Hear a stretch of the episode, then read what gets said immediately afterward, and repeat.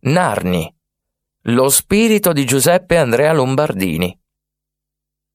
Narni è uno splendido borgo immerso nel verde delle colline umbre. La sua origine risale al 300 a.C., ma l'atmosfera del paese riporta al periodo medievale rinascimentale. Adagiato su un colle, Narni è protetto dalla possente fortezza di Albornoz.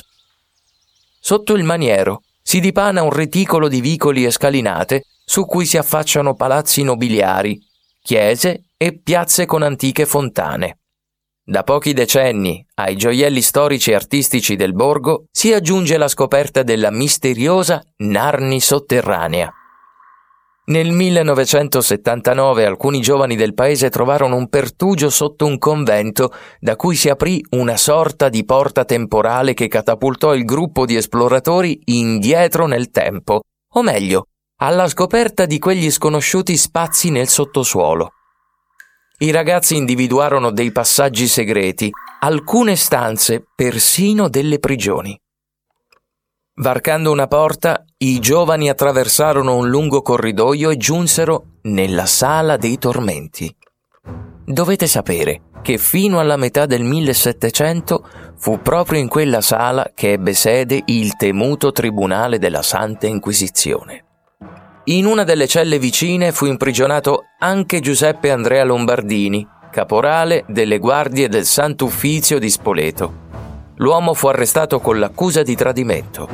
Il caporale Lombardini fu ritenuto colpevole di aver favorito la fuga dalle prigioni di un suo compagno, accusato a sua volta di blasfemia e di aver insultato un vicario della Chiesa. Giuseppe Andrea Lombardini non fu però un prigioniero qualunque, ma rese le pareti della propria cella un vero capolavoro di arte e mistero. Le riempì di incisioni, disegni, appunti, simboli, scritte e lettere tutte riconducibili alla pratica esoterica. Il capitano utilizzò dei cocci per lasciare quei graffiti e dichiarare anche la sua innocenza eterna.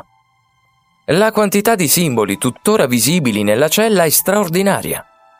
Essi coprono le pareti ma anche il soffitto.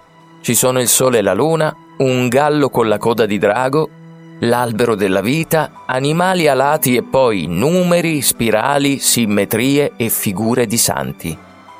Quei tratti rimandano alla tradizione alchemica, alla numerologia, alla geometria sacra, persino all'ordine dei Templari, ma nonostante gli studi fatti, molti di quei segni continuano a rimanere enigmatici. Giuseppe Andrea Lombardini realizzò su quelle pareti un racconto spirituale, un percorso intimo e simbolico, che ai nostri occhi giunge come un'opera d'arte magica e dall'energia potente, quasi palpabile.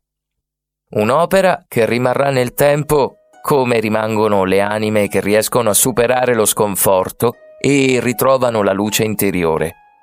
Esse si trasformano, come fa l'oro che nasce dal piombo, secondo l'antichissima arte dell'alchimia.